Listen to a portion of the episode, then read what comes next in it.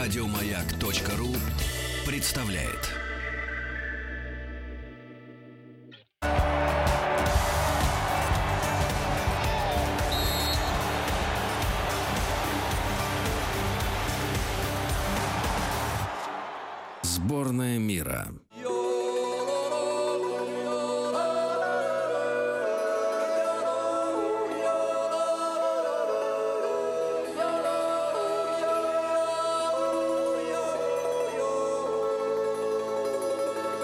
Швейцария.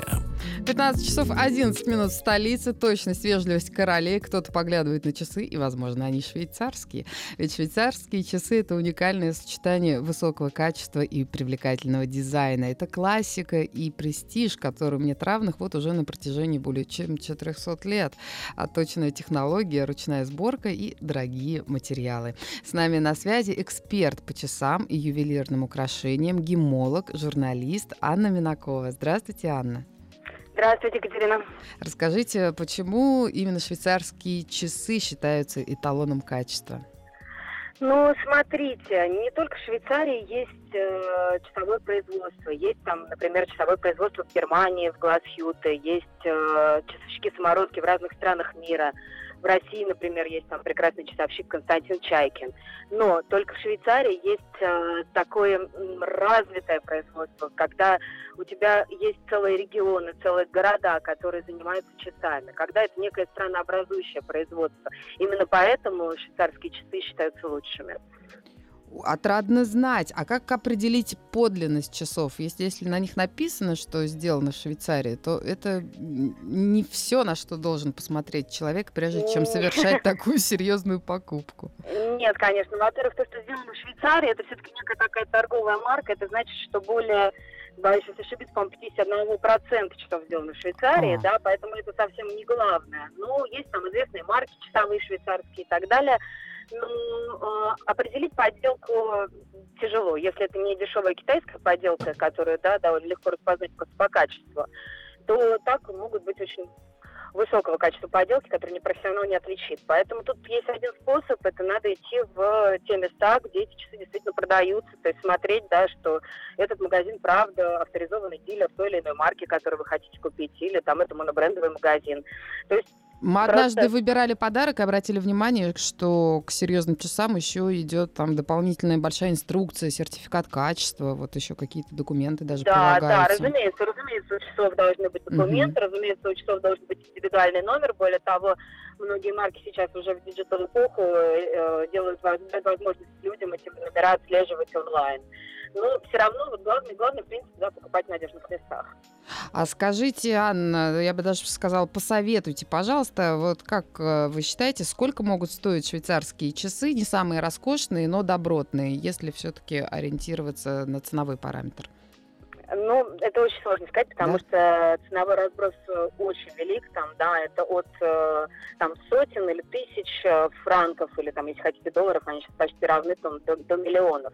Но на самом деле, а, если вы хотите купить недорогие, но швейцарские часы, то обратите внимание на компанию Swatch, которая в свое время спасла часовое производство Швейцарии во времена квартового кризиса, когда Николас Хайек был такой известный часовой деятель, просто придумал эту компанию, тем самым спас всю часовую индустрию. Поэтому хоть Да, у них была линейка знаковые. удивительно разнообразная, очень демократичная, и каждый мог подобрать себе хоть под маникюр, хоть под кроссовки, и да, все же абсолютно. мог быть уверен, что действительно сделано в Швейцарии. Но скажите, ведь часы это серьезные вложения, хороший подарок, а можно их передавать по наследству, это же в целом неплохое вложение, как вы ну, думаете? Это, это зависит от часов, тут, конечно, если вы хотите купить что-то дорогое, лучше всего проконсультироваться с профессионалами, да, потому что какие-то часы потом, например, перепродать на том же аукционе будет проще и выгоднее, какие-то сложнее, но в целом я бы сказала, что это очень эмоциональная, очень личная покупка, и да. первый принцип всегда это нравится, не нравится, да, и поэтому если это понравилось вам, то это будет приятно там передать вашему сыну или вашей дочери.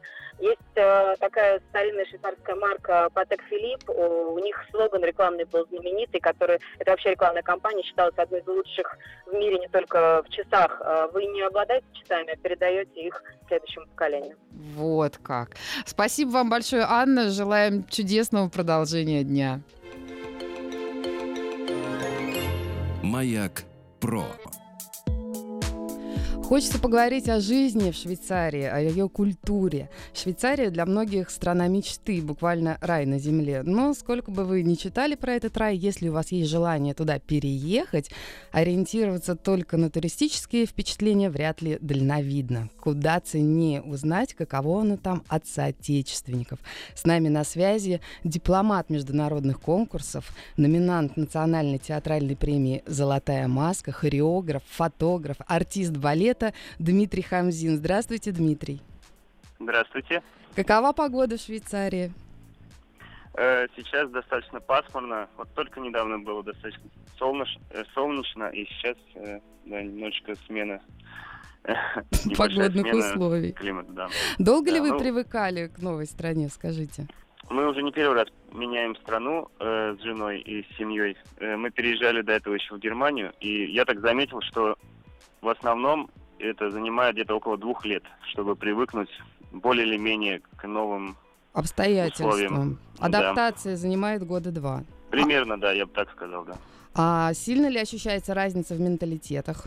Конечно же, разница есть. В первую очередь, наверное, чувствуется вот это вот э, такой немецкий прагматизм, что все очень организовано в плане, вот даже если судить по общественному транспорту, поезда, трамваи, все приходит вовремя. Эта вот организованность влияет на, на людей, на то, как они ну, организовывают отдых, все, что касается каких-то мелочей. А вот удалось ли с кем-то подружиться из местных, или все-таки загадочная русская душа требует особенного какого-то внимания и общения, или есть точки контакта? Есть, есть, конечно, точки. Да, у нас э, есть несколько друзей швейцарцев, э, итальянцев, и других тоже национальностей, да. Главное... Получается, получается, да. Какой как человек. Всегда можно найти своих Конечно, в да. любой стране. А скажите, Дмитрий, да. вы, как вы считаете, как профессионал, где больше возможностей для занятий балетом, в России или Швейцарии? Э, я бы сказал, что в Европе здесь больше это воспринимается как танец, потому что mm. именно если брать классический балет, это, конечно же, Россия, потому что там с такими большими традициями, балетом, я бы сказал, заниматься лучше в России, потому что... Школа лучше, школа, наверное. Школа, да, и в России больше все воспитаны на классике, а здесь э, совсем другое восприятие танца. Здесь больше открытый, открытое сознание к этому понятию. И хореографы, и танцовщики совсем по-другому воспринимают как-то движение не так точно. Не так и... скрупулезно, не так вот да, выбирает да. выворотность, носок, тени, вот это все должно да, быть да, да. идеально. Здесь больше, здесь больше как-то свободы, и в отличие от России, которая воспитана на школе, и все хотят точно знать, как надо, а здесь просто делают, ну, иногда... Чтобы было красиво. как пойдет, да. да. Я ну, так чувствую. Да, да, да. А скажите, Дмитрий, сильно ли различается публика? Как они вот, воспринимают артистов? Здесь, я бы сказал, публика благодарная, потому что она здесь привыкла видеть совсем разные взгляды на, на хореографию и на восприятие танца. Они стараются найти хорошие вещи и в каких-то даже, может быть, странных для нас э, э, произведениях. То есть они пытаются все, в чем-то как-то разобраться и что-то найти, и могут быть даже благодарны за провальный какой-то балет, на мой взгляд.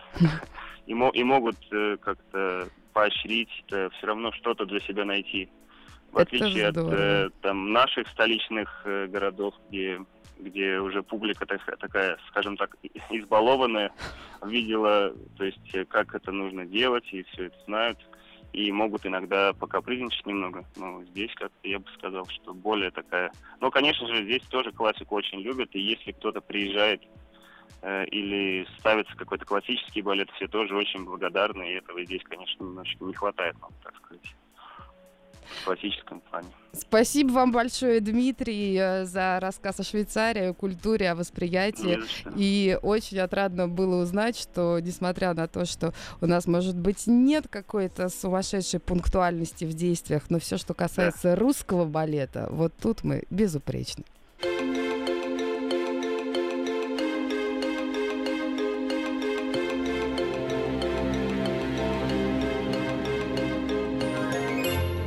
Маяк Про.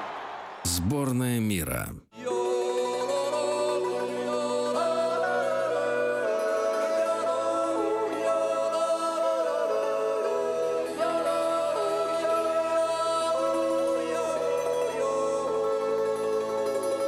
Швейцария. О Швейцарии преимущественно говорят как о стране самого вкусного шоколада, надежных банков, дорогих курортов и живописных гор.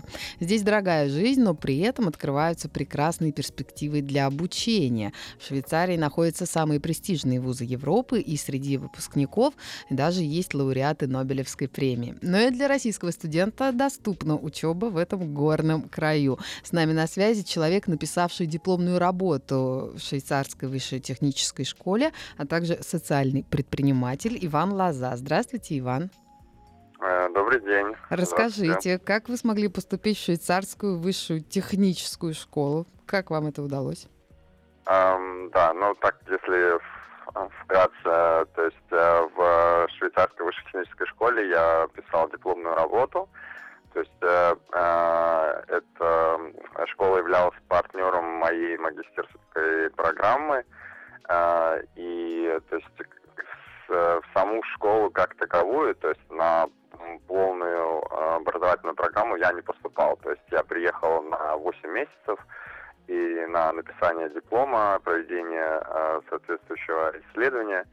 И эм, да, то есть э, магистерская программа моя называлась, это одна из магистерских программ э, большого, скажем так, э, собрание магистерских программ, которые объединены под одним э, названием Erasmus Mundus. Это, там, скажем, не знаю, порядка 80 различных совершенно магистерских программ э, в разных совершенных направлениях, социальных, технических. Э, и это магистерские программы. Каждая программа создана консорциумом из нескольких университетов.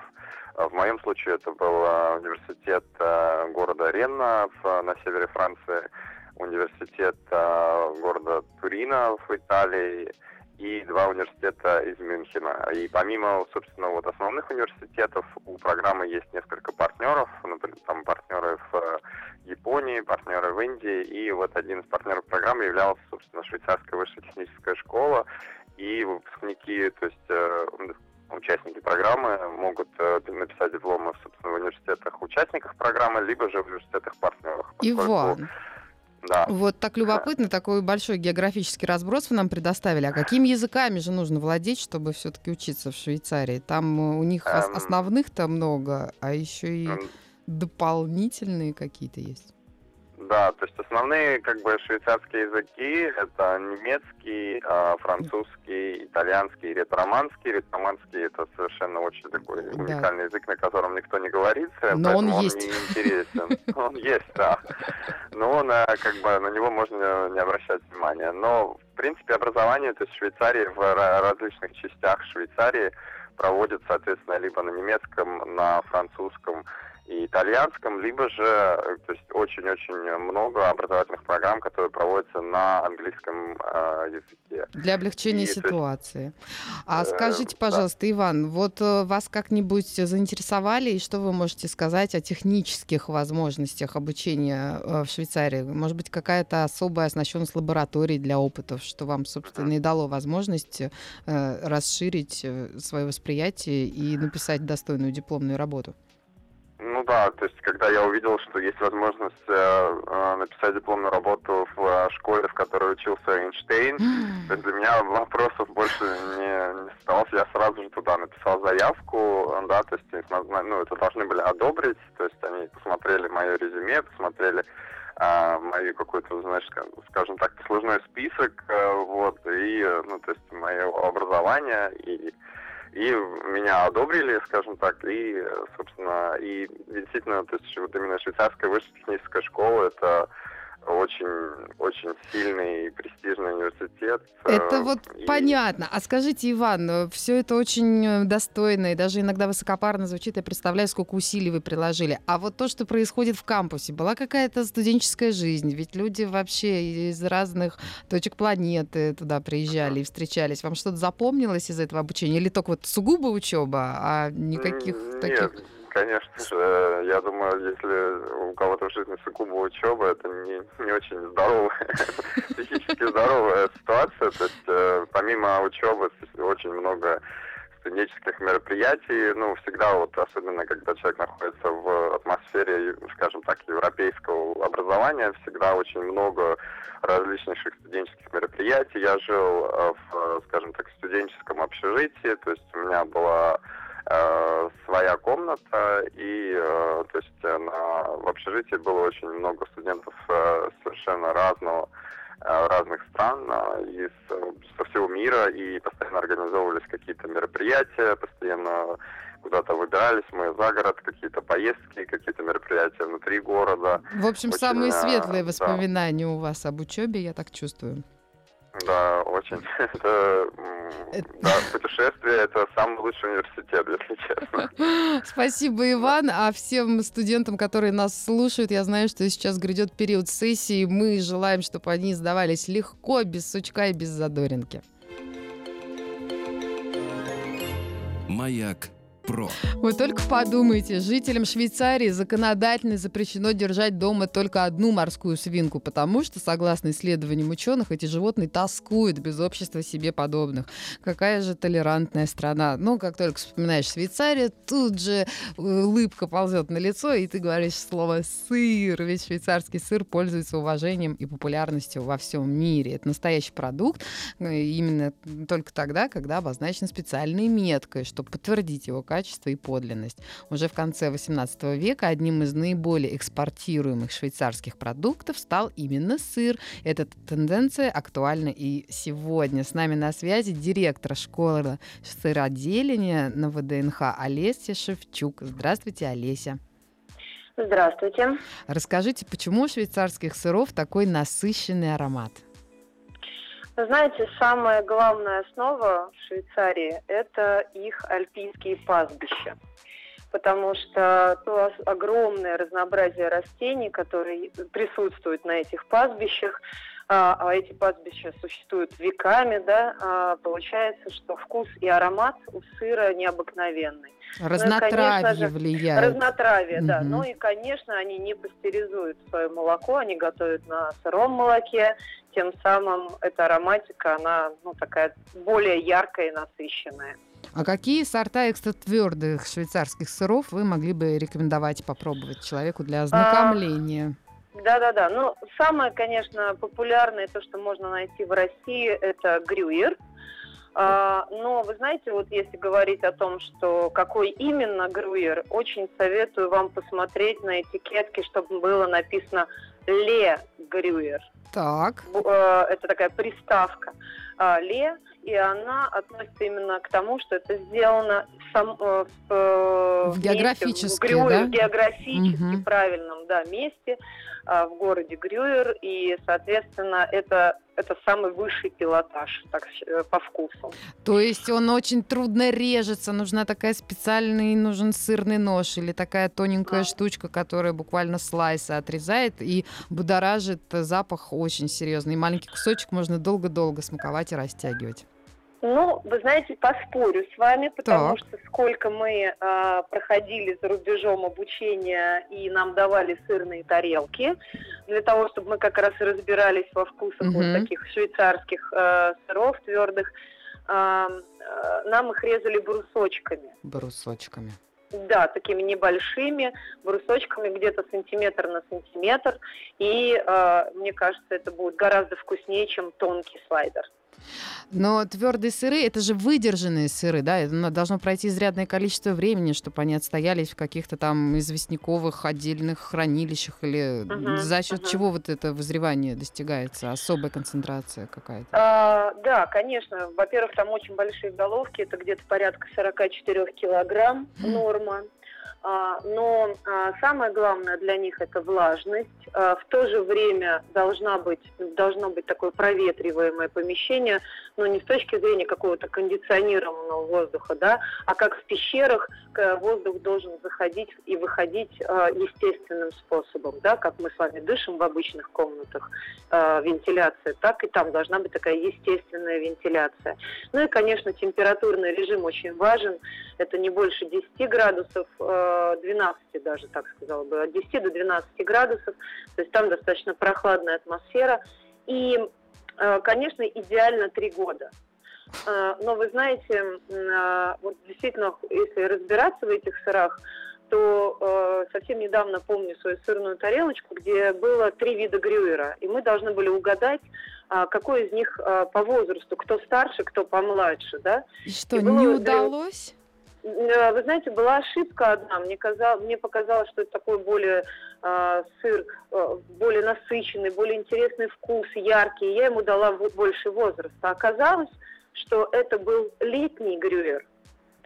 А вот а зимний, как. который, да, был более старший, он был более блеклый. И э, это на, когда у тебя несколько видов грюеров лежит, ты действительно это можешь ощутить.